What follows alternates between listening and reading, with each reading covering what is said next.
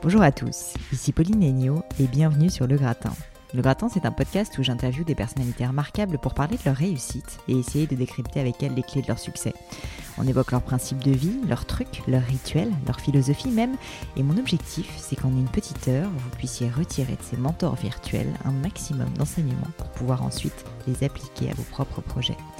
J'essaie de publier un nouvel épisode par semaine, tous les lundis matins, 6h15, et vous retrouverez toutes les notes du podcast, livres à lire, références ou citations sur le blog www.le-du6gratin.fr que vous trouverez en lien dans le descriptif de l'épisode. Quelques petits détails pratiques avant de passer à mon invité du jour. Alors d'abord, si ce n'est pas déjà fait, pensez bien sûr à vous abonner au podcast sur SoundCloud ou iTunes pour être bien sûr d'être notifié la sortie d'un nouvel épisode. Comme ça, pas besoin de guetter lundi matin. Deuxièmement, même si ceux qui m'écoutent régulièrement euh, en marre, je m'en doute, les piqûres de rappel sont pénibles, mais néanmoins utiles. Je vous invite à mettre un avis positif, j'espère, sur iTunes. Vous pouvez aussi mettre un avis négatif si vous n'aimez pas, évidemment. Mais en tout cas, vos avis comptent. Donc si ce n'est pas déjà fait, prenez deux minutes, s'il vous plaît, pour le faire. Très facile. Il faut cliquer en bas de la page euh, du gratin sur iTunes sur rédiger un avis. Et ça m'aide énormément. J'en profite par remercier au passage les 2000 personnes qui ont déjà euh, fait ce geste. Ça m'aide vraiment énormément. Troisièmement, vous le savez, j'ai lancé il y a peu une newsletter, la news du gratin, en plus du podcast, où je vous partage mes quelques petites découvertes du moment dans un mail très court qui prend à peine 5 minutes à lire. Et c'est justement le pendant, on va dire, rapide euh, en termes de contenu euh, par rapport au podcast qui est un format beaucoup plus long. La semaine dernière, j'y évoqué un sondage qui me permettra de comprendre mieux qui vous êtes. Euh, je me rends compte qu'en fait, on discute un petit peu sur les réseaux sociaux et vous me faites très souvent des feedbacks par mail ou sur Instagram ou sur Twitter d'ailleurs. Mais finalement, je ne sais pas réellement qui écoutent le podcast. Donc je voulais vraiment bah, voilà, prendre ce temps et essayer de vous connaître un petit peu mieux. C'est aussi un endroit idéal pour faire vos feedbacks et puis essayer de comprendre un peu mieux vos habitudes d'écoute de podcast. Ça m'intéresse énormément. Donc voilà, n'hésitez pas à le faire. Je vous mets le lien euh, pour participer au sondage dans les notes de l'épisode. Vous les retrouverez également sur LinkedIn, sur mon Instagram, un peu partout. Ça prend 5 minutes à faire, donc pas d'excuses. Et voilà, et si vous voulez également vous inscrire à la news du gratin, bien évidemment, faites-le. C'est très simple. Il suffit de le faire sur le site www www.le-du6gratin.fr. Ça sort tous les vendredis matin assez tôt pour bien finir la semaine et commencer le week-end. Voilà, fini avec les petits détails pratiques. On va passer maintenant à mon invité du jour. Alors aujourd'hui, je suis particulièrement, vraiment particulièrement heureuse de recevoir Jean-Claude Bourrelier, qui est le fondateur de Bricorama. Jean-Claude est une personne que j'admire énormément. Euh, il est né dans un milieu particulièrement humble, il était sourd, il a quitté l'école à 13 ans pour devenir charcutier. Donc vous aurez compris que sa vie aurait dû être tout autre. Pourtant, cet autodidacte sait saisir les opportunités qui se présentent, nourrir son ambition en se formant en permanence, le propre des autodidactes d'ailleurs selon lui, pour aller toujours plus loin. En 1975, il ouvre sa première boutique de bricolage, un peu par hasard parce qu'il travaillait à l'époque chez Black Decker, sans argent, sans financement extérieur, sans diplôme et sans connaissance business. En 2016, le groupe Bricorama comptait 251 magasins, 4600 salariés et réalisait plus de 700 millions d'euros de chiffre d'affaires. Il finit par vendre une grosse partie de son activité en 2018 et se consacre aujourd'hui, à 72 ans, à de l'investissement. Comme vous pouvez le constater, le chemin parcouru rend humble, il est juste incroyable et sincèrement je pense que peu d'entrepreneurs au monde ont un parcours aussi euh, extraordinaire. Mais je pense que son exemple nous montre aussi qu'à force de passion, de travail et de bon sens, comme il le dit souvent, tout est possible. Avant de commencer par, euh, discuter avec euh, Jean-Claude, je voulais vous lire un extrait de son livre, Ma boîte à outils pour la reprise, que je vous invite d'ailleurs à lire également et qui m'a particulièrement marqué. Jean-Claude nous dit De tout temps, en toutes circonstances, l'association de deux moteurs que sont l'insatisfaction et l'ambition est à l'origine de l'entrepreneuriat, poussant à prendre des initiatives, innover, lancer des constructions intellectuelles ou matérielles dans tous les domaines. Pas seulement dans l'entreprise, mais aussi en politique, comme dans tous les métiers, et cela n'est pas honteux, bien au contraire. Ces moteurs sont nécessaires pour modifier son destin et s'engager sans limite à progresser, sans économiser sa peine. Agir sans attendre et donner énormément avant de recevoir, savoir que rien n'est dû, que tout est un devoir, un manque qui trouve sûrement ses racines dans mon enfance. Je pense que vous aurez compris qui est le personnage, mais je vous en dis pas plus et laisse place à ma conversation avec Jean-Claude Bourrelier. Bonjour Jean-Claude et merci beaucoup d'avoir accepté euh, notre invitation sur le podcast. Oui, bonjour Pauline, le plaisir est partagé. Merci beaucoup. Je suis vraiment très heureuse euh, d'être avec vous aujourd'hui, déjà parce que vous êtes une icône dans le monde du bricolage et de l'entrepreneuriat en France, et aussi parce que vous êtes un autodidacte. Euh, et que je pense que votre exemple peut réellement être très utile et très inspirant pour les auditeurs parce que beaucoup d'entre eux se demandent s'il est possible de réussir à faire de très grandes choses et à construire de grandes entreprises quand on est autodidacte. Et je pense que vous êtes un merveilleux exemple à cet égard. Donc du coup, je voulais justement commencer par le commencement et parler de votre enfance, si ça vous va, euh, avant Bricorama, avant tout ça. Donc euh, est-ce que on peut revenir un petit peu en arrière et que vous me disiez, je crois que vous êtes né à Saint-Calais, dans la Sarthe. Exact. Euh, est-ce que vous pouvez me raconter un peu votre vie d'enfant euh, Comment c'était? Oh là là, c'est très très triste. À côté Notre-Dame de Paris, c'est vraiment un, roman rose. c'est vrai. Oui, c'est une enfance, enfin, je vais pas dire malheureuse parce que d'une famille nombreuse avec euh, avec cinq enfants, mon mon père pupille de la nation, ma mère de l'assistance publique mon père ouvrier menuisier qui, a eu la maladie, euh, le cancer des menuisiers, donc qui a beaucoup souffert, ça a été vraiment dramatique. Et ben, on, était quand même, on, était quand même heureux parce que je pourrais vous montrer les conditions dans lesquelles on vivait, mais on avait une famille qui habitait à côté de nous et euh, qui était beaucoup plus difficile parce que le, euh, notre père ne buvait pas, alors qu'en mmh. dessous de chez nous, c'était un ouvrier de fonderie, ils étaient huit enfants, euh, c'était des drames chez eux quotidiens. Donc on était pauvres, mais pas vraiment malheureux. Non, le malheur est venu avec la, avec la maladie de, du père. Et puis, moi, le grand désespoir, ça a été que j'étais, euh, j'étais sourd, mais du fait que j'étais sourd, j'étais un très, très, un très, très bon élève. Et le drame, ça a été euh, que j'ai été obligé de quitter l'école, alors que j'étais un très bon élève et que j'adorais l'école. Et ça, c'est vraiment la grande tristesse, euh, la grande tristesse autodidacte j'ai pas quitté les, les j'adorais l'école, c'était vraiment et c'était vraiment une grande tristesse que de le quitter. Et, pourquoi vous avez quitté l'école Du coup, à quel âge vous avez quitté l'école? Ben, À 13 ans. Ah à 13 ans. J'ai commencé à travailler comme, comme apprenti avant 14 ans. Enfin, je suis un peu snob hein, quand même, faut pas exagérer. J'ai eu, euh, j'ai commencé à travailler le 1er juillet. À, cette époque-là, dès qu'on avait le certificat d'études, hop, on allait travailler. Et j'ai eu 14 ans le 16 août. Alors, vous voyez, c'est un peu du snobisme. Oui, mais, 13-14 euh, ans. Bon, allez, par les temps qui courent maintenant, je vois les petits-enfants à 13 heures, à 13 ans, on est vraiment encore des enfants. Ah oui, on a mille lieux de travailler. Voilà, donc euh, on n'imagine pas. Mais à cette époque-là, dans le milieu dans lequel je vivais, bon, c'était pas. tous, mes, tous mes frères et sœurs, tout le monde a été commencé à travailler à 14 ans, donc c'était pas, c'était pas dramatique. Non, le drame, c'est de pas pouvoir avoir pu continuer des études parce mm. que tout le monde euh, tout le monde sait bien, enfin, tout le monde en prend connaissance de plus en plus, mais la vie avec ou sans études ou sans diplôme, c'est pas du tout la même, quoi. Vous pouvez, si vous avez la même, est-ce qu'on a la même niaque quand on, quand on, vous avez une vie facile que quand on a une vie difficile? Ça, c'est pas, pas, souvent le cas. Il faut souvent avoir des des insuffisances ou avoir euh, une volonté euh, pour vous donner cette, euh, cette niaque qu'il faut pour entreprendre. Quoi. Il faut avoir, vouloir combler un vide. sûr. Mais euh, l'entreprise était, était pas forcément ce que j'aurais voulu faire, mais c'était le moyen pour exister. Mm. Et, alors, qu'est-ce que vous avez fait à l'âge de 13 ans? Quel a été votre premier boulot? Ben, mon premier travail, c'était apprenti boulanger.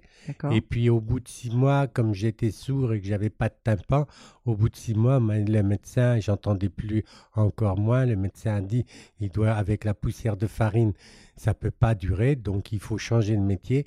Alors, pour changer de métier, j'ai changé de rue, quoi.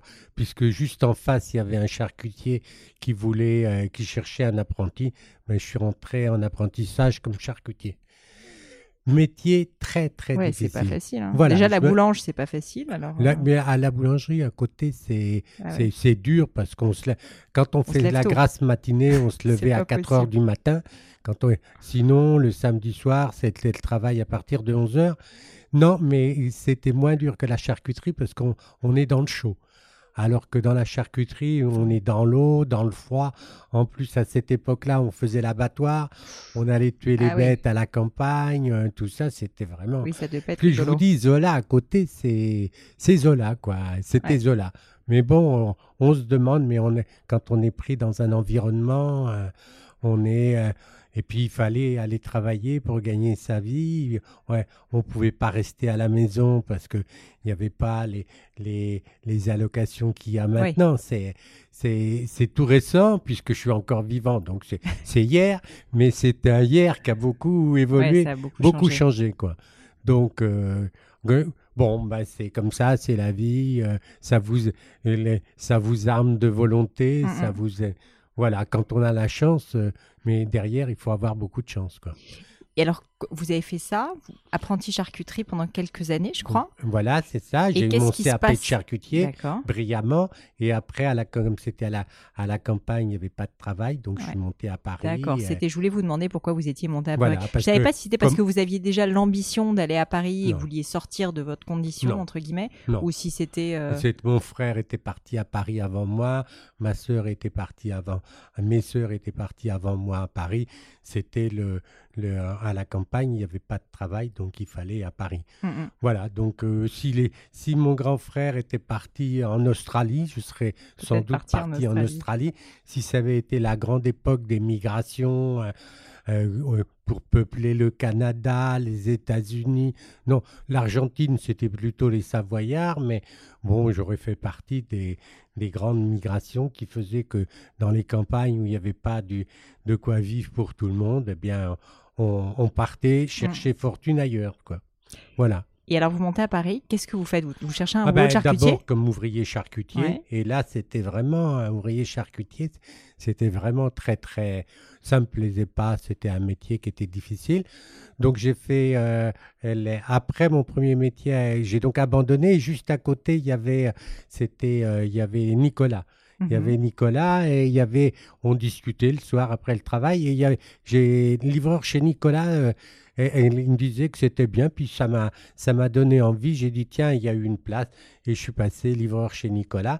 Livreur chez Nicolas c'était un travail de sportif puisqu'à l'époque vous n'avez pas connu ça, vous étiez pas né, c'était les triporteurs Nicolas Ah oui. les triporteurs Nicolas avec les caisses de vin. Avec les caisses de vin, donc on, on livrait le vin, euh, on livrait le vin, donc euh, on mettait, euh, c'était des, des, des colis de t- de 30, 40, que- on mettait 15 litres de vin dans un sens, 15 litres de vin dans l'autre, et ça fait quel poids? Bah, bah, C'est facile, ça fait 30 Bah litres, oui. 30 kilos, 30, plus ouais. les bouteilles, Ouais. plus les caisses, Ça donc fait quoi? Ça Vous faisait environ 50 40, euh, oui, 40, 45 kilos, quoi. À 45 kilos à monter dans les étages, tout ça.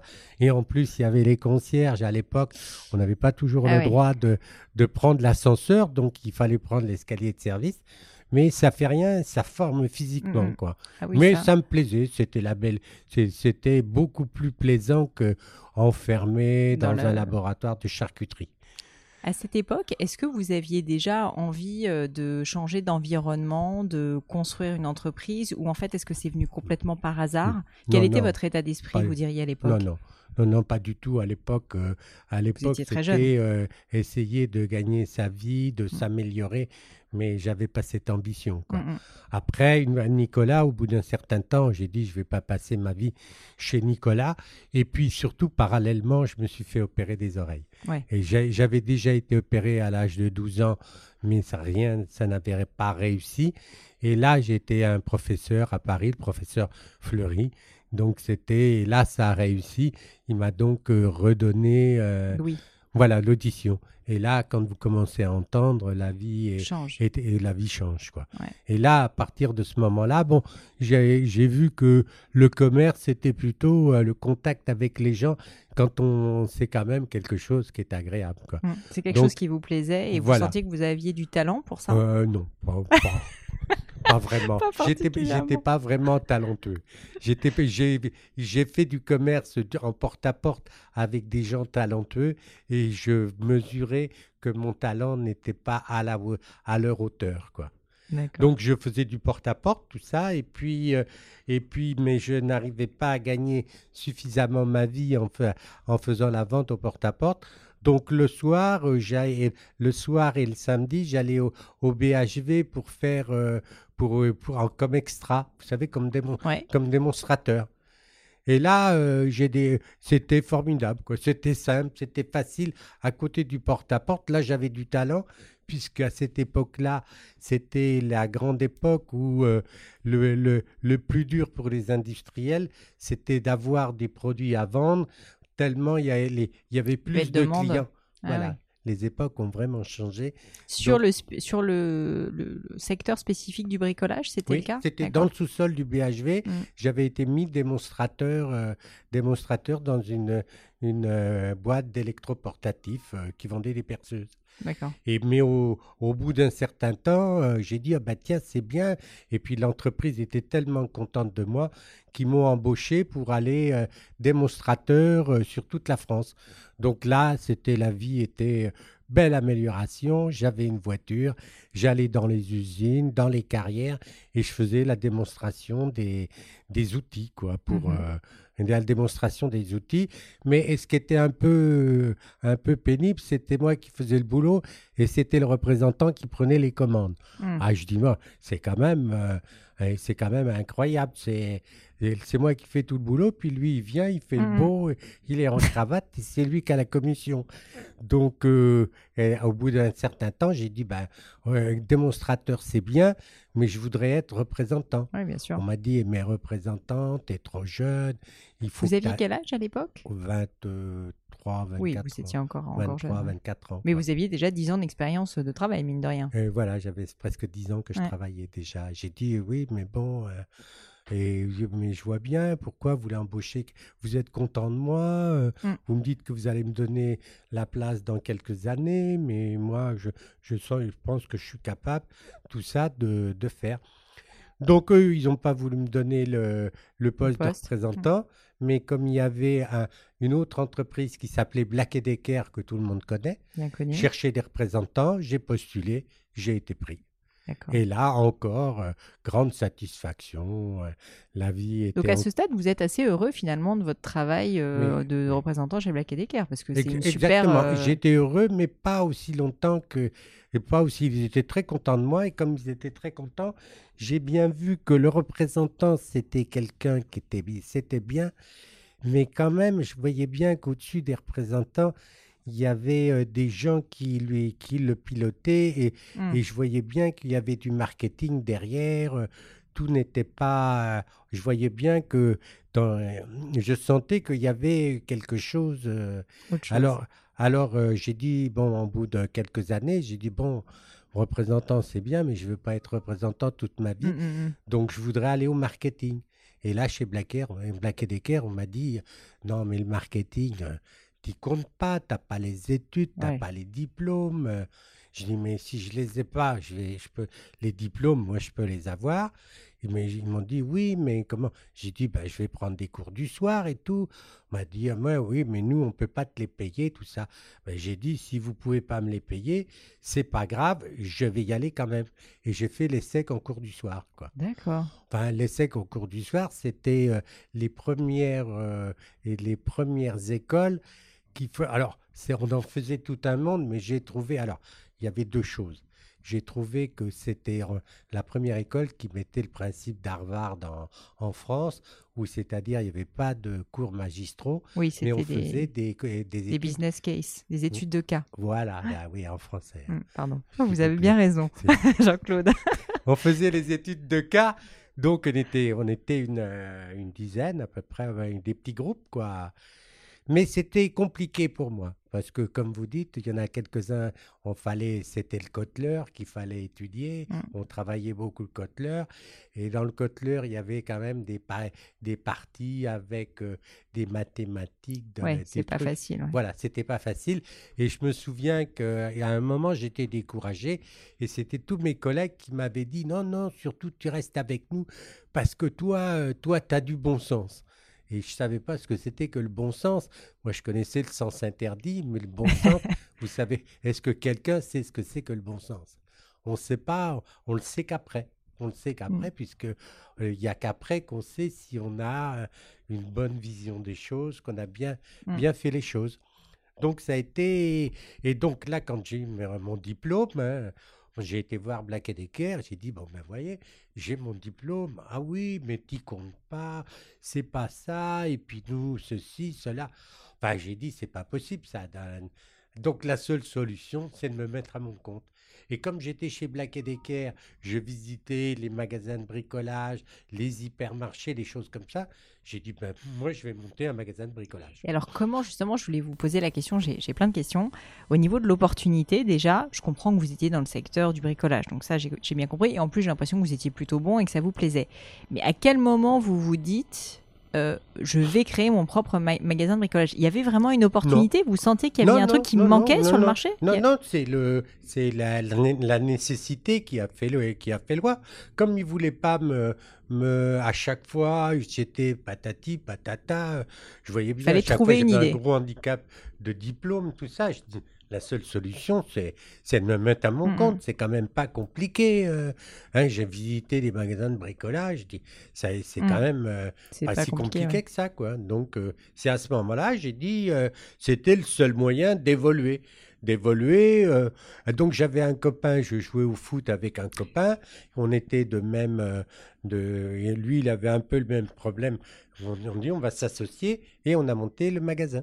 Alors c'est rigolo parce que vous arrêtez pas d'utiliser le mot je voulais évoluer, il fallait évoluer et on voit bien dans votre parcours que vous vouliez jamais stagner. vous vouliez Exactement, complètement Exactement. Ça a toujours Mais- été important pour vous parce que vous auriez Non, très bien non, pu vous le contenter de rester en charcuterie ou de rester. Non, mais c'est pas le statut. Mais quand euh, bon, bon, peut-être que j'étais, j'avais un peu des, un peu d'orgueil ou un truc comme ça.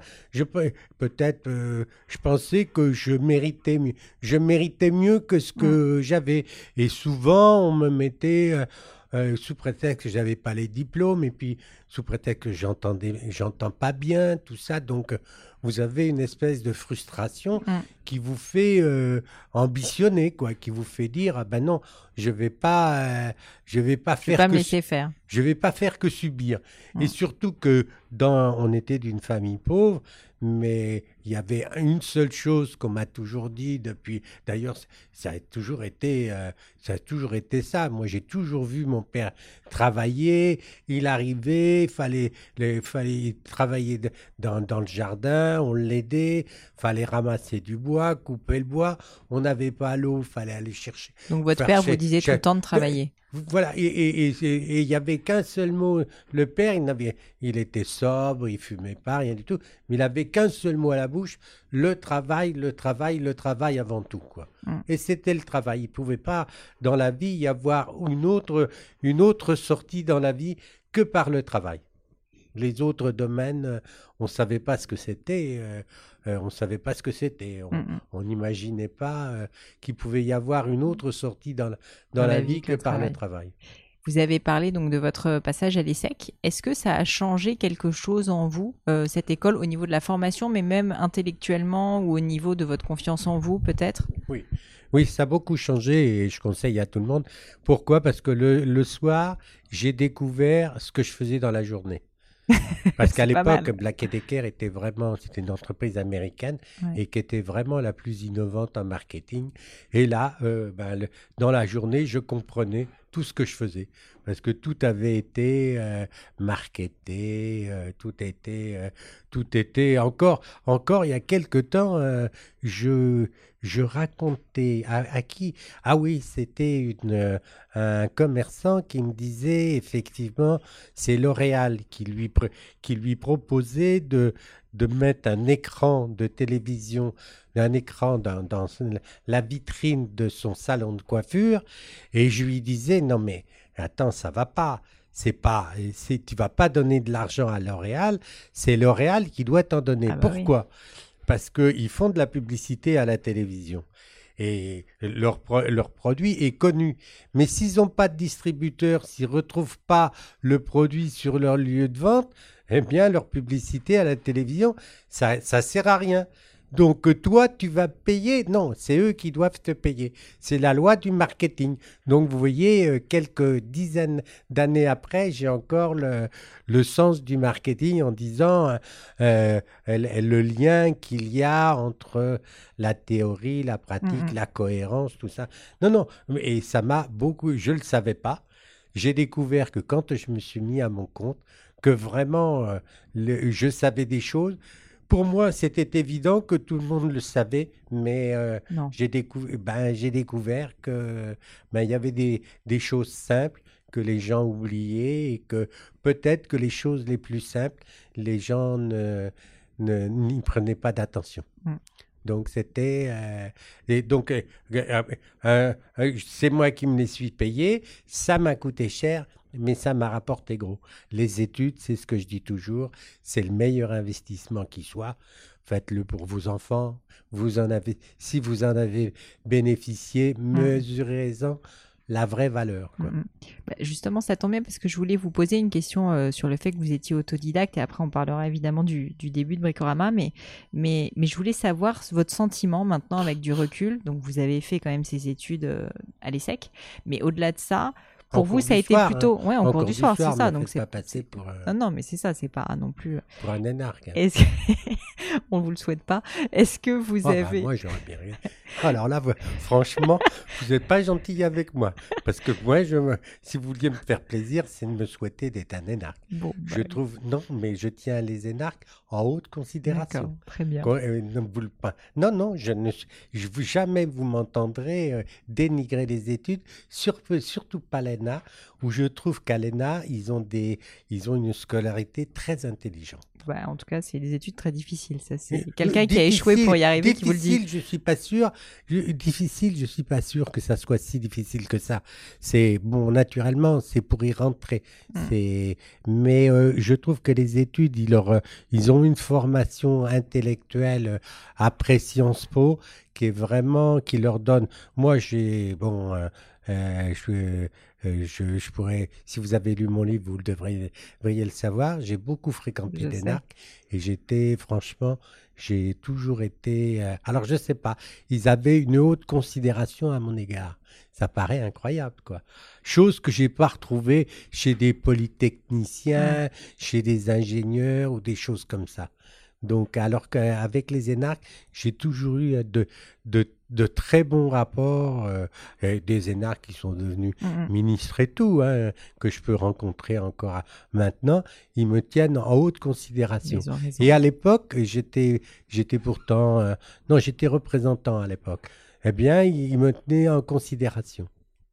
Et la question que je voulais vous poser, c'était euh, sur le fait d'avoir été autodidacte. Est-ce que vous, vous estimez que ça a été d'une certaine manière une chance? Parce que finalement vous avez Ah commencé à travailler beaucoup Ah plus non, tôt non. Ou est-ce que pour vous c'est vraiment Ah non, euh, absolument pas une chance? Non, non, non, non. Pitié, C'est clair. pitié. Non, mais je, pose la question, j'en Non, sais non, rien. mais c'est sûr. Ma réponse est non, non, pitié, pitié. Les études, les études, restez à la maison jusqu'à 30 ans si vous le pouvez, si vous avez des, des parents qui vous acceptent pour, pour vous former, tout ça. Non, Mm. non, non, non. Bon, non. bah, au moins, ça le mérite d'être très clair. Si on parle justement du début de, de, de votre entreprise, donc vous vous lancez. À l'époque, vous avez autour de 29 ans, c'est ça? C'est ça. Donc vous avez travaillé quand même depuis un moment euh, et vous lancez cette première boîte. C'est quoi les premières étapes? Parce que vous y connaissez rien quand même euh, Bah, à la j'y- création d'entreprise. connaissais rien. euh, si, quand même, j'étais représentant, j'allais dans le Alors vous connaissez le secteur, et Voilà, etc. je connaissais mais le secteur, je voyais bien le. Et puis, euh, bon, ben, j'étais sociable, avenant, tout ça. Et je me souviens que, bon, j'ai le, le magasin dans lequel j'ai commencé est toujours en activité. Euh, D'ailleurs, il faut que j'aille euh, cette semaine le voir parce qu'il y a le directeur, il m'a dit qu'il prenait sa retraite à la fin de la semaine. Donc, il m'a dit, ah, j'espère que vous allez venir me voir avant que je parte en retraite. Donc, faut, faut pas que je l'oublie. Ce magasin fonctionne toujours. Euh, c'était en 1975. C'était en pleine crise de pétrolière où les gens disaient non mais c'est pas c'est pas le moment de s'installer. En plus de ça, à 300 mètres, il y avait un centre commercial qui ouvrait avec une grande sur- surface de bricolage. Mais euh, entrepreneur inconscient, j'ai dit tout ça, c'est pas grave. euh, Quand il, il faut foncer quoi. il faut foncer. Donc ça a été euh, loin d'être un parcours intellectuel. C'est plutôt un parcours euh, tripier, tripier comme on dit, non Hein, non, le, le parcours avec avec les tripes Ouais. plutôt qu'avec la tête, quoi. Et donc, Et- vous, vous trouvez cette première boutique. Comment Oui. vous la financez? Parce qu'il faut Ben, quand même je de la l'argent. finance euh, pas. Je la, la finance à, à l'époque, il y avait euh, quelque chose qui, avec la loi LME, qui a, qui a considéra- considérablement compliqué les choses. C'est avec le crédit fournisseur. Hmm. Voilà, le crédit fournisseur Ah oui. faisait que quand on était un bon commerçant, et j'ai eu la chance, pas autant que dans l'alimentaire, parce que si j'avais su, j'aurais pris choisi l'alimentaire, c'est qu'on pouvait, si on était un bon commerçant, c'est qu'on pouvait avoir vendu le produit avant, Avant de d'avoir payer payé. les fournisseurs. Voilà. Ce Donc qui ça a est moins été- le cas maintenant qu'on doit payer plus, plus rapidement les fournisseurs. Voilà, et, et- et surtout quand on est dans la bijouterie, parce que mon épouse avait une bijouterie, donc je connais très bien le Ah. poids du stock par rapport. euh, Mais nous, vous savez qu'on fabrique sur mesure, donc c'est ben, tout sais très l'intérêt. bien. Et, et vous, vous, vous êtes payé avant de payer. C'est le Exactement. bon, c'est le bon principe pour euh, pour éviter d'avoir un BFR qui pèse sur le- la rentabilité. C'est ça. Donc, euh, donc, vous arrivez à financer entièrement le, la première boutique comme ça. Je sais que j'avais été voir le banquier que je connaissais très bien. Ouais. Il m'avait dit oui, ben faut me faire un plan, un, un business plan, tout ça. Donc euh, j'avais fait un business plan, tout ça. Ah, et j'étais le voir. Il m'a dit bon, vous n'avez pas signé le bail, il faut signer le bail parce qu'on peut pas étudier le dossier si vous n'avez pas signé le bail. Donc j'ai signé le bail, tout ça. J'ai emmené le business plan. Il m'a dit bon bon c'est bien, c'est bien. Bon on va étudier ça, on va étudier ça. Donc euh, mais j'ai dit mais j'ai signé le bail. Oui oui mais allez-y. euh, donc j'ai commencé les trucs, les travaux, tout ça. J'allais voir mon banquier toutes les semaines. Oui, oui, oui, bon, ça arrive. Quand est-ce que vous ouvrez? Oui, oui, mais c'est pas grave. Et puis euh, il a attendu euh, huit jours après euh, l'ouverture, quand il a vu que le chiffre était Ça rentrait. nettement supérieur Ah à ce que j'avais indiqué. Donc là, il m'a dit ça y est, ça y est, j'ai l'autorisation de crédit. J'ai dit mais, mais attendez, de- de- pourquoi vous voulez me donner des sous? J'ai jamais été aussi riche. J'ai jamais été aussi riche. Et au bout de 15 jours, j'étais encore plus riche. Et au bout d'un mois, j'avais plein d'argent sur, euh, sur le compte et j'avais pas encore les, les déchéances, quoi. Mm. Donc, euh, à l'époque, euh, j'ai dit, oh, ben non, non, c'est pas la peine. hein. Vous gardez votre sous. moi, je fais tout en autofinancement. Mm, mm. Donc, c'est Donc, comme vous, ça. donc vous avez tout fait en autofinancement. Voilà. Mais c'est le, le, le comment le, le avec le recul, il y a eu quand même un petit une petite conséquence, c'est que pour rouvrir le deuxième, a fallu quand même euh, payer- et- à gagner un peu d'argent. Et attendre un peu. Voilà, attendre. J'aurais, euh, alors que si j'avais financé le premier, si je sais- savais ce que je sais maintenant, j'aurais sans doute pris le crédit, j'aurais payé mes fournisseurs plutôt avec du crédit plutôt qu'avec les qu'avec les profits quoi. peut-être. Mm. Donc ce qui fait que le deuxième magasin, euh, j'ai attendu quelques années avant d'ouvrir Mm, mm, le mm. deuxième quoi. Je comprends. Voilà, donc euh, j'avais pas tout compris dans le business. Bah, Mais normal. dans le Kotler, c'était pas indiqué. Donc, il non, n'y a pas tout. Il n'y a, Hein pas du- il y a, pas- y a pas tout dedans, ça c'est Non, sûr. non, il n'y a pas tout. euh, Il y, a, il y a du marketing euh, grande entreprise, mais il n'y a pas les béabas du petit commerce. Bah, quoi. c'est ça. Euh, alors, vous parlez de votre deuxième magasin. Une question que j'avais, c'est euh, beaucoup plus tard. euh, donc là, on est en 75 pour le premier, et ensuite un petit peu plus tard pour le deuxième. En 1996, donc c'est à peine 20 ans après. C'est quand même pas si longtemps que ça. Bricorama entre en bourse. Ouais.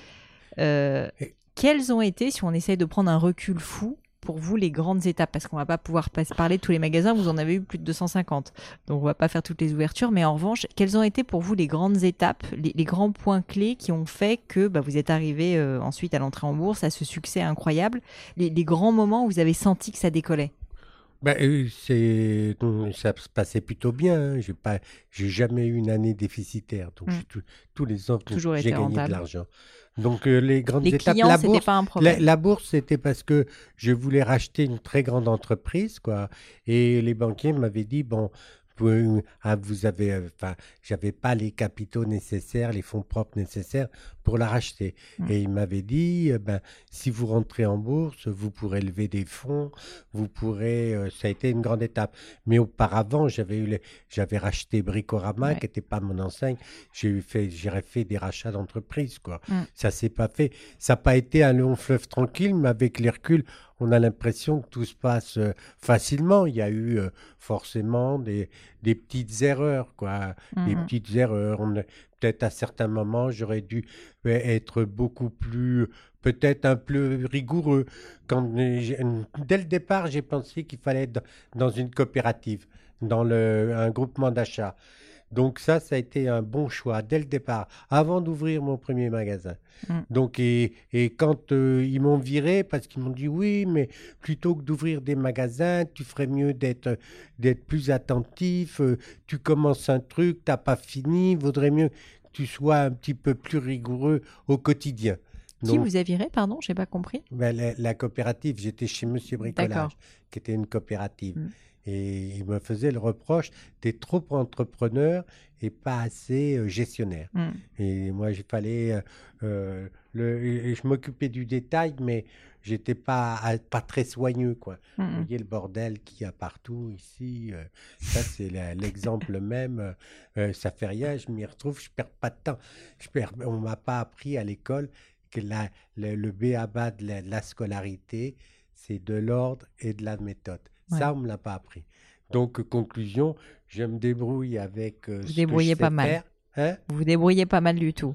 Non, mais c'est-à-dire que c'est le reproche qu'il me faisait de ne pas être assez ordonné, Organisé. rigoureux, mais d'être en- entreprenant, quoi. Mm, mm, mm. Donc ils m'ont viré, ça a été ça, ça a été une grande étape, quoi. Ça a été une grande étape. Ils m'ont viré. La- le rachat de Bricorama, ça a été une grande étape.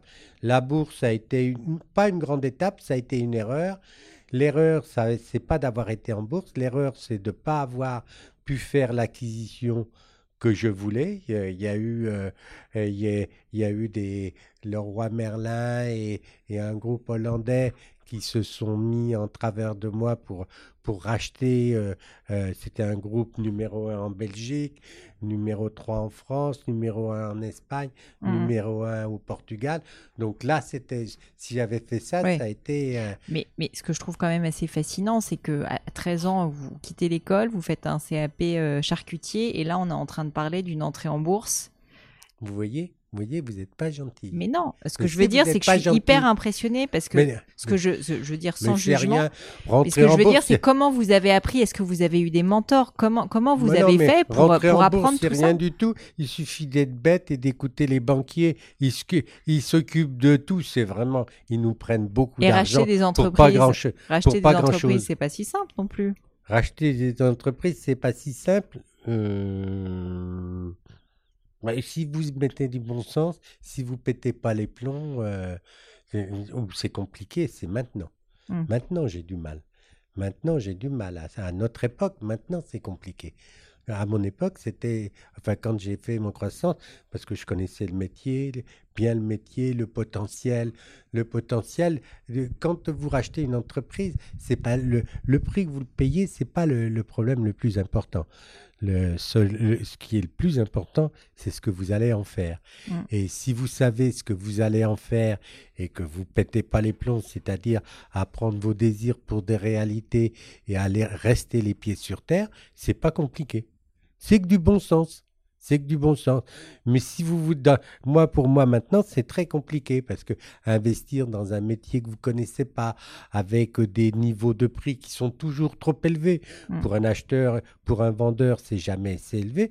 Pour un acheteur, ça l'est jamais assez. Mais si vous savez, si vous avez une idée de ce que vous voulez en faire, où vous voulez aller, c'est pas compliqué. Bah écoutez, je, je, je, Bah, prenez- je prendrai vos conseils. Mais, voilà.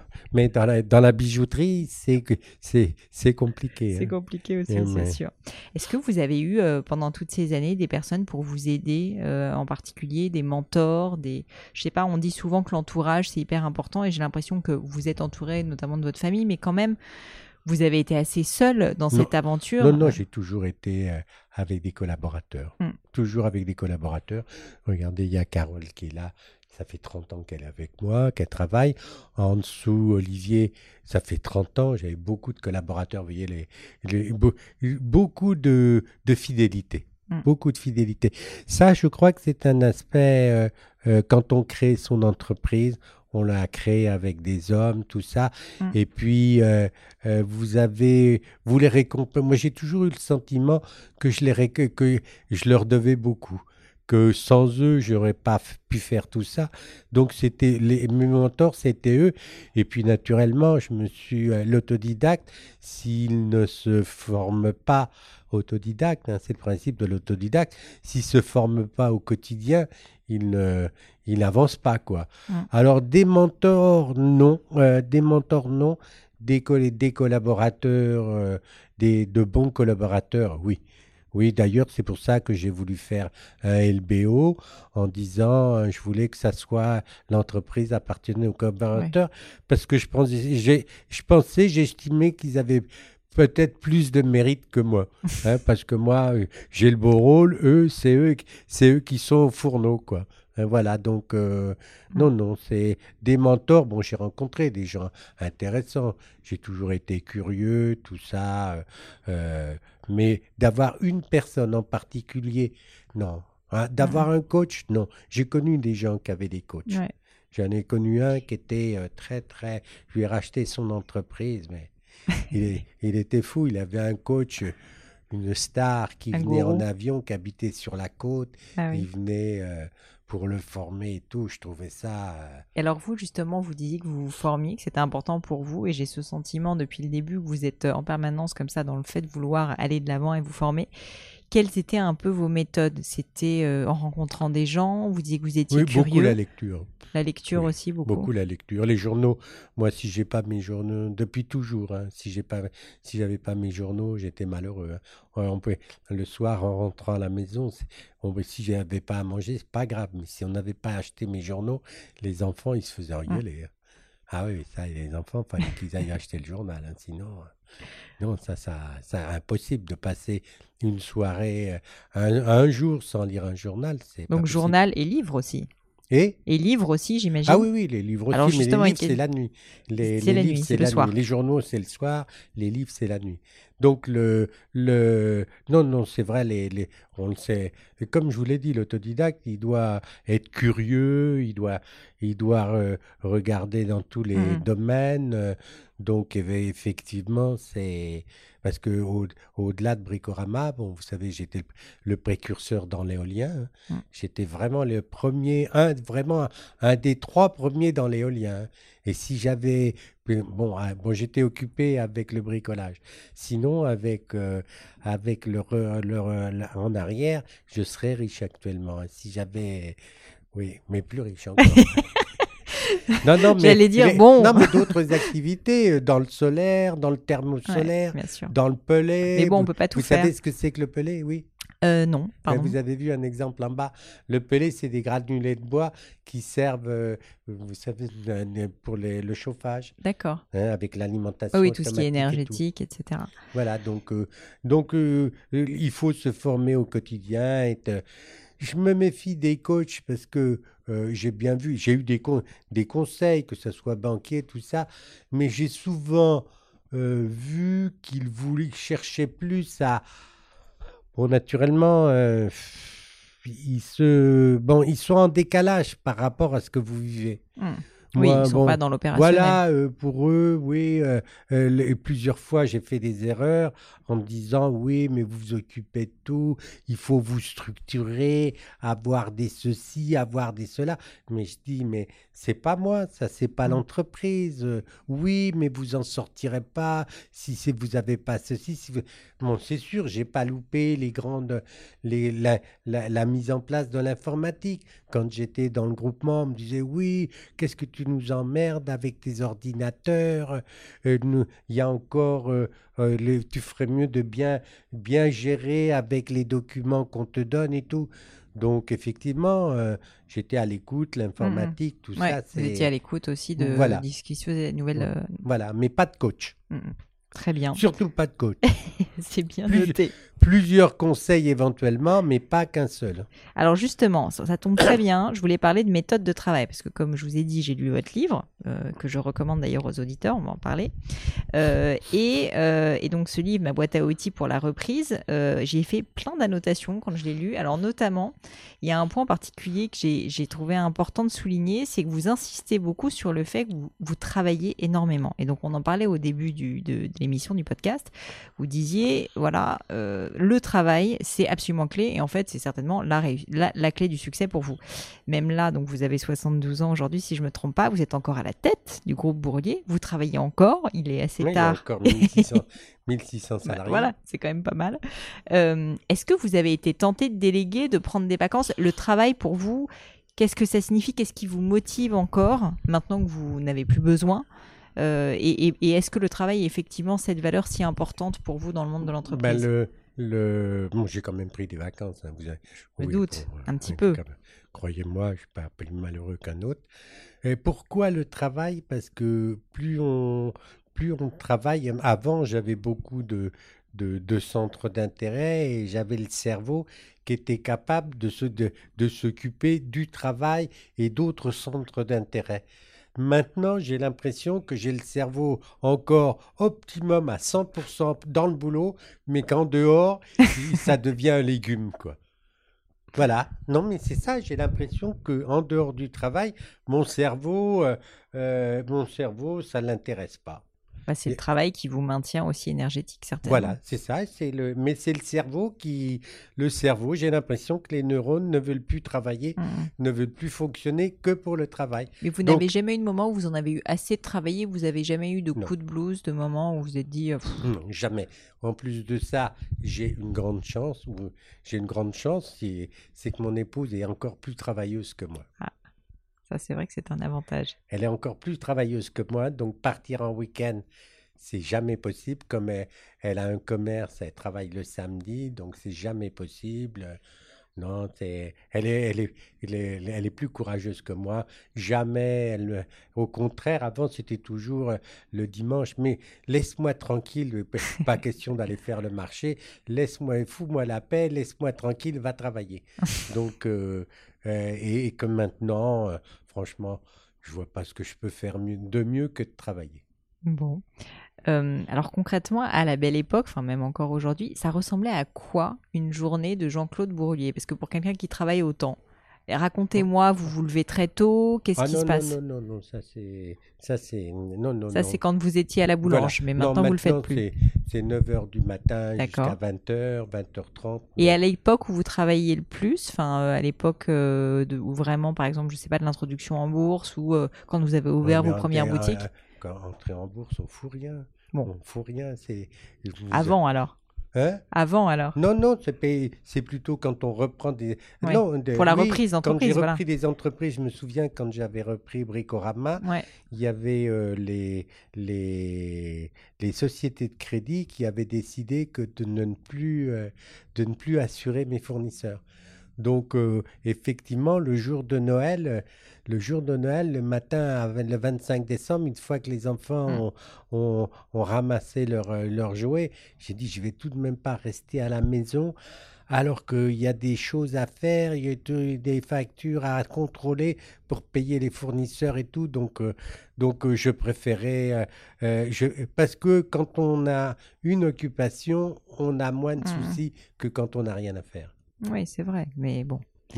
Mais mais faut Donc des faut- journées de non, mais- travail denses. J'ai aucun, aucun mérite dans la mesure où je fais quelque chose qui me plaît. euh, j'ai j'ai pris, euh, je vois toujours le verre à moitié plein. Donc euh, qu'est-ce que vous voulez euh, Je m'en vais pas. Ah oui, mais non non, je vois tout. je- dans toute chose, je vois que le côté positif. Ça, vous avez bien raison. Un autre point que je voulais évoquer avec vous par rapport au livre, c'est que vous dites qu'il y a quelque chose de très important, c'est l'exemplarité. Oui. Euh, une valeur que je trouve aussi très importante. Et je voulais simplement vous demander qu'est-ce que ça signifie réellement pour vous et euh, est-ce que vous avez un exemple de ce que ça signifie? L'exemplarité, ben, c'est par exemple, moi j'ai jamais pu avoir une, une grosse voiture. Mm. Oui, aux grandes dames de mes collaborateurs qui me disaient, et qui et eux, je leur payais des plus belles voitures qu'à moi. Donc c'était euh, oui, Monsieur Bourrelier. Je disais non, je me voyais pas. moi, j'ai toujours rêvé d'avoir une Maserati, mais je me voyais pas aller dans les magasins euh, alors que je refusais 50 euros d'augmentation à une caissière, aller avec ma Maserati le dimanche, le dimanche matin. Ça met euh, quelque chose que j'ai toujours trouvé, hein, trouvé indécent. Donc j'ai une voiture vraiment moins belle que certains de mes collaborateurs. Bon, voilà. Ça, c'est ça l'exemplarité. L'exemplarité, c'est c'est bah, de, de, de faire en sorte que les collaborateurs ne vous trouvent pas injuste. Vous pouvez être, être exigeant, mais surtout ne pas être injuste. Et moi, j'ai toujours trouvé, euh, même je, je suis, j'ai jamais été le, la personne la plus payée dans l'entreprise. Mmh. Donc, euh, j'ai toujours trouvé que c'était un bon exemple. Ou peut-être que comme ça, ça a évité qu'ils me réclament de l'augmentation. Donc ça, il peut y avoir... C'est votre côté négociateur. Voilà, il peut y avoir l'exemplarité, mais hein, avec euh, un intérêt bien compris. Un intérêt bien compris. C'est ce qui fait, mais c'est ce qui faisait la fidélité des collaborateurs mm. et l'investissement, qui s'investissaient davantage dans le travail. Parce que, ben, le, patron montre l'exemple. Bon. Euh, je termine toujours le podcast par des petites questions un peu plus personnelles, si ça vous dérange pas. Euh, alors, j'ai compris que vous n'aviez pas de coach, mais une des questions que je voulais vous demander, c'est euh, le meilleur conseil qu'on vous ait donné. Ben, je vous l'ai dit tout à l'heure, c'est celui que mon père a dit toujours travail, travail, travail. travail. travail. Ça, c'est simple. Je voulais aussi vous parler de santé, deux secondes. Euh, est-ce que vous pouvez juste m'expliquer si vous êtes une personne qui est plutôt du style à vouloir euh, prendre soin de sa santé, euh, faire beaucoup de sport, manger sainement? Est-ce que ça a été quelque chose d'important pour vous dans votre carrière, l'hygiène de vie, ou pas tellement? Eh, Si, si, si. J'ai pas, j'ai pas fait d'AVC, pas fait d'AVC, non, non. Je, je Parce que quand on travaille beaucoup, justement, parfois, ça se fait au dépens de la vie personnelle et notamment de la santé. J'ai, la chance, enfin, j'ai la chance d'avoir une, une vie familiale euh, euh, heureuse, équilibrée. Euh, j'ai une épouse avec laquelle qui est très attentive. J'ai pas besoin d'aller chercher un paradis ailleurs, quoi, mmh. puisque le paradis je l'ai, je l'ai au quotidien. Donc pas besoin de, pas besoin de, de, non non. Je pense que je vis très agréablement. Bon. Euh, au niveau du sommeil aussi, si on reste un peu sur la santé, euh, est-ce que vous êtes plutôt du style gros dormeur ou vous faites partie de ces entrepreneurs qui ont la chance de ne pas avoir besoin de beaucoup d'heures de sommeil? Moi, je trouve que je suis euh, un dormeur normal je lis beaucoup le soir, tout ça. Maintenant, avant, j'avais moins besoin de sommeil. Hmm. Maintenant, je dors un peu plus, quoi. mais quoi, 7-8 heures? Oui, c'est 6-7 heures. D'accord, 6-7 heures plutôt. oui, donc c'est pas non plus un gros dormeur, hein, ça va. Non, non. non, mais c'est pas non plus euh, comme certains qui disent 3-4 heures. Oui. Bon, mais ça, j'y crois pas toujours, moi. Ils le disent, il faut bien aller. On est obligé de les croire. Ouais. Une autre question que j'aime bien poser, c'est par rapport euh, aux moments difficiles, euh, aux échecs, aux, moments de doute peut-être. Est-ce qu'il y a eu des moments qui vous viennent en tête euh, dans votre carrière, qui ont été des moments particulièrement difficiles, dont vous pourriez nous parler, et surtout les enseignements que vous en avez tirés pour en faire partager voilà, les bénéfices aux auditeurs? Le moment difficile, c'est quand j'ai pris la décision de de plus quand j'ai pas pu racheter euh, Monsieur Bricolage, mm. quand j'ai pas pu euh, me quand j'ai quand, quand, j'ai vu que ben, le marché devenait difficile et ben, c'était de décider de, de vendre l'entreprise. Mm. Et ça, vous l'avez fait, c'était en 2016, hein, je crois. Voilà, c'est pas le moment. Le, un moment qui a été très pénible pour moi, ça a été quand j'ai voulu sortir de la bourse.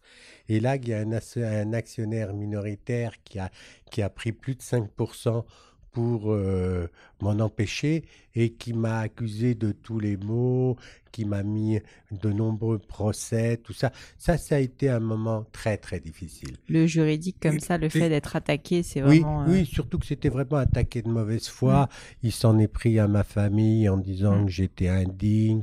Et, il a écrit à mes enfants, à mon épouse, heureusement qu'il n'a pas été crédible, mais c'était extrêmement difficile parce que je pensais que j'ai été, j'étais particulièrement honnête, hein, je pense, hein, et peut-être à cause de ça, j'ai dit, euh, ben, je suis toujours en procès, il est toujours en procès contre moi, parce que j'ai dit naturellement, quand, quand ils font ça, ils font ça pour vous mettre à bout et que vous ah acceptiez de, racheter, racheter, beaucoup plus cher euh, ce qu'eux, ils ont payé. Donc ça, ça a été un moment très, très très pénible euh, parce qu'il me j'avais tous les j'étais indigne j'avais pas les capacités. Enfin tous tous les tout, tout, ce qu'il pouvait faire pour euh, mais tout ce qui vous tue pas vous renforce. Et puis bon ben maintenant euh, ça fait plus de dix ans qu'il me fait des procès que les procédures de donc là maintenant ça ça a été un moment pénible quoi. maintenant vous êtes un peu passé puis, à autre chose et puis quand j'ai pris la décision la décision de de vendre plutôt que de continuer à racheter. Ça a été un moment, j'allais dire, le, un moment, avoir de l'argent, avoir de l'argent sur un compte en banque ne vaut pas le, plaisir d'avoir une belle entreprise. Comme je dis toujours, un agriculteur, c'est pas, il préfère avoir dix vaches dans son étable que neuf vaches et une machine à laver. Alors vous me direz, c'est pas très, euh, Bon, faut le prendre avec humour, hein, pas, pas au pied de la lettre. Hein. non, mais c'est vrai que. mais c'est vrai. Ça. voilà, c'est le, c'est l'argent, l'argent pour un, pour un entrepreneur, ça doit être un moyen, ça doit pas être un but, quoi. Mmh justement, si on revient euh, quelques instants, juste, j'avais pas prévu de vous poser la question là, mais, mais je le fais quand même, sur, euh, sur la vente de, de Bricorama, euh, donc en 2016, je crois. non, début 2018. 2018, pardon. oui, c'est ça, 2018. donc vous vendez une partie, mais vous en gardez quand même une partie. je comprends que ça a été un peu dur de, de Mais surtout dur pour, pour les enfants qui bah, travaillent avec moi. Donc, euh, surtout... Et qu'est-ce qui a motivé la décision de faire ça? Ben, C'est-à-dire que le marché avec l'e-commerce, tout mmh. ça, avec euh, la concurrence, on était petit. Il me fallait absolument acheter une entreprise plus grosse. Alors, j'ai fait une proposition pour acheter euh, Monsieur Bricolage, qui était une, une entreprise. C'était une belle acquisition, quoi, qui m'aurait permis de d'être le numéro 3 sur le marché. Mais c'était à un moment, j'ai dit, c'est où on rachète, où on est racheté, mais la concentration fait que... Ou alors tout le monde me dit que j'ai bien fait vu euh, tout ce qui se passe au quotidien sur le marché, parce qu'il y a quand même des bouleversements. Vous voyez le quotidien euh, avec euh, Kingfisher, Castorama, Brico Dépôt, les difficultés, les fermetures et tout. Monsieur Bricolage, ils sont ils sont vraiment en perdition. Enfin, c'est un marché qui est, c'est un marché qui est, qui est très important, mais très concurrentiel. Pour, pour terminer, une question que j'aime bien poser, c'est un sujet qu'on a évoqué, je suis ravie de vous la poser parce que je sais que vous lisez beaucoup, vous nous l'avez dit, mais c'est les livres que vous recommandez le plus autour de vous ou qui vous ont le plus marqué, tout simplement. Le, le, livre qui m'a beaucoup marqué, c'est Bernard Clavel. Je ne sais pas. oui, vous, je connais, ouais, bien, ouais, je connais. Alors, alors? Mais alors, je me rappelle pas de quel titre, mais j'en ai lu. Alors, c'était, il a eu le prix Goncourt avec La Grande Patience. Et pourquoi j'aime bien Bernard C'est pas celui-là que j'ai lu, mais bon, je retrouverai le nom. Alors, il y a Maurice et Bernard. Hein. Maurice, c'était le Nouvel Homme, c'est mm. tout. Bernard Clavel, c'était parce qu'il a fait son apprentissage euh, de pâtissier. Son livre, ça s'appelle La Maison des Autres. Et effectivement, j'ai toujours. Et puis, en plus, c'était un type très, très bien. Il a écrit euh, beaucoup de romans qui ont été repris à la télévision, L'Hercule sur la place et tout. Bernard Clavel, c'était mon écrivain de cœur. J'avais, j'ai jamais eu le temps, je voulais toujours le rencontrer, j'ai jamais eu le temps de. Et quand j'ai voulu le rencontrer, j'ai téléphoné à son épouse. Elle m'a dit, mais vous savez qu'il est, il entend, il, il, entend mal, il voit mal et, il veut rester tranquille. Donc, mm. j'ai jamais pu le rencontrer. C'est Adol, euh, donc mm-hmm. euh, ça, c'est mon écrivain de cœur. Autrement, Il y a un livre spécifique de Bernard Clavel qui vous a bah, plu? La Maison des Autres, c'est quand il Autres. était apprenti pâtissier, quoi. Donc c'est Mm. vraiment le, le coup de cœur. Après, euh, après ben, naturellement, j'ai lu les grands écrivains.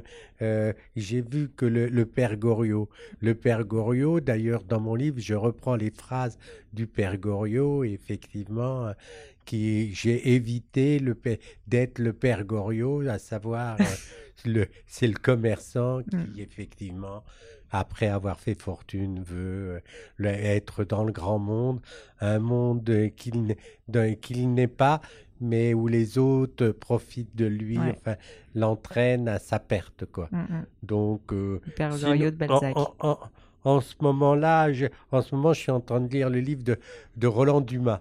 D'accord. Donc, euh, Roland Dumas, Roland- je connais deux noms, mais je l'ancien j'ai pas ministre, Ouais. effectivement, c'est une biographie, quoi. D'accord. C'est une biographie. euh, euh, et si un livre que je peux vous recommander, qui m'a vraiment, le totem du loup. Le totem du loup, je le connais pas du tout. du loup, vous, alors ça, je vous le recommande. Ça se passe en Chine. C'est pendant la révolution culturelle. C'est un étudiant chinois qui est envoyé pour se rééduquer dans les, dans- en Mongolie, quoi. D'accord. Et, et- et naturellement, c'est un livre qui en France a été un petit peu connu, mais en Chine a été vendu à plusieurs centaines, au moins 100 millions Et d'exemplaires. donc par un auteur chinois. Oui, par un auteur chinois. Et, et, et les Chinois ont fait le film par Jean-Jacques Hano, qui a fait le. Mais euh, le film euh, n'est rien parce qu'il n'a pas la profondeur Mm. du totem du loup. C'est un livre, euh, premièrement, de- sur l'espace, les paysages et surtout les temps qui changent Mm. avec. euh, alors, ça, si je, je vous le garantis. Je vous le garantis. Si, mais. ah, Bon moment pa- passé garanti. ah oui, oui, oui. oui. Bon, bah, je noterai tout ça dans les notes de l'épisode. Jean-Claude, merci mille fois pour tout votre temps. La dernière des dernières questions que je pose toujours à mes invités, c'est si jamais on veut vous suivre sur euh, dans le monde merveilleux du web. Alors, je sais que c'est pas toujours simple, mais est-ce qu'il y a des tout. moyens de le faire? Par exemple, sur LinkedIn, peut-être? Est-ce que vous avez un LinkedIn Non. ou en allant sur le site Non, euh, du groupe Bourrelier? J'ai rien du tout là. Je sais que je sais que j'ai je suis sur des sites quand vous tapez mon nom, il y a des trucs quand je me vois, je ferme tout de suite. Mais c'est tout. Je je fais tout pour essayer de ne pas être euh, sollicité par. euh, sinon après déjà ça nous prend beaucoup trop de temps. euh, C'est sûr. voilà donc. euh, Bon, bah, dans ce cas, si les auditeurs ont des questions, on va rester discrets discret. pour être heureux. Exactement. On va, vivons, dit, vivons cachés, vivons heureux. Euh, si les auditeurs ont des questions, qu'ils me les posent directement. Éventuellement, je vous les transmettrai. Voilà. Avec plaisir. Avec plaisir. Merci mille fois, Jean-Claude, et je vous dis à bientôt. Hello à nouveau. Et quelques dernières petites choses avant de vous quitter. Comme d'habitude, si vous cherchez les notes de l'épisode, avec toutes les références, que ce soit les outils, les livres cités, c'est simple, allez directement sur le descriptif du podcast sur l'appli de votre choix. Aussi, si vous souhaitez me contacter pour me poser des questions, me proposer de nouveaux invités peut-être, ou juste me faire un feedback, n'hésitez pas. Euh, J'adore ça, les feedbacks. Donc foncez directement sur Twitter ou Instagram sous le pseudo Pelenio, arrobase P-L-A-I-G-N-E-A-U. J'essaye de répondre quand on me parle, donc n'hésitez pas. Et comme à chaque fois, vraiment mille merci d'avoir écouté jusqu'ici. N'oubliez pas, si le podcast vous plaît, que vous appréciez tout ce travail, euh, le plus simple pour m'aider, c'est tout simplement de mettre euh, bah, soit un petit mot doux, soit une note 5 étoiles sur iTunes ou de partager sur vos réseaux sociaux aussi. Ça donne le moral, ça m'aide énormément à faire connaître le, le podcast, donc n'hésitez pas. Voilà, merci à tous et je vous dis à très vite pour un nouvel épisode.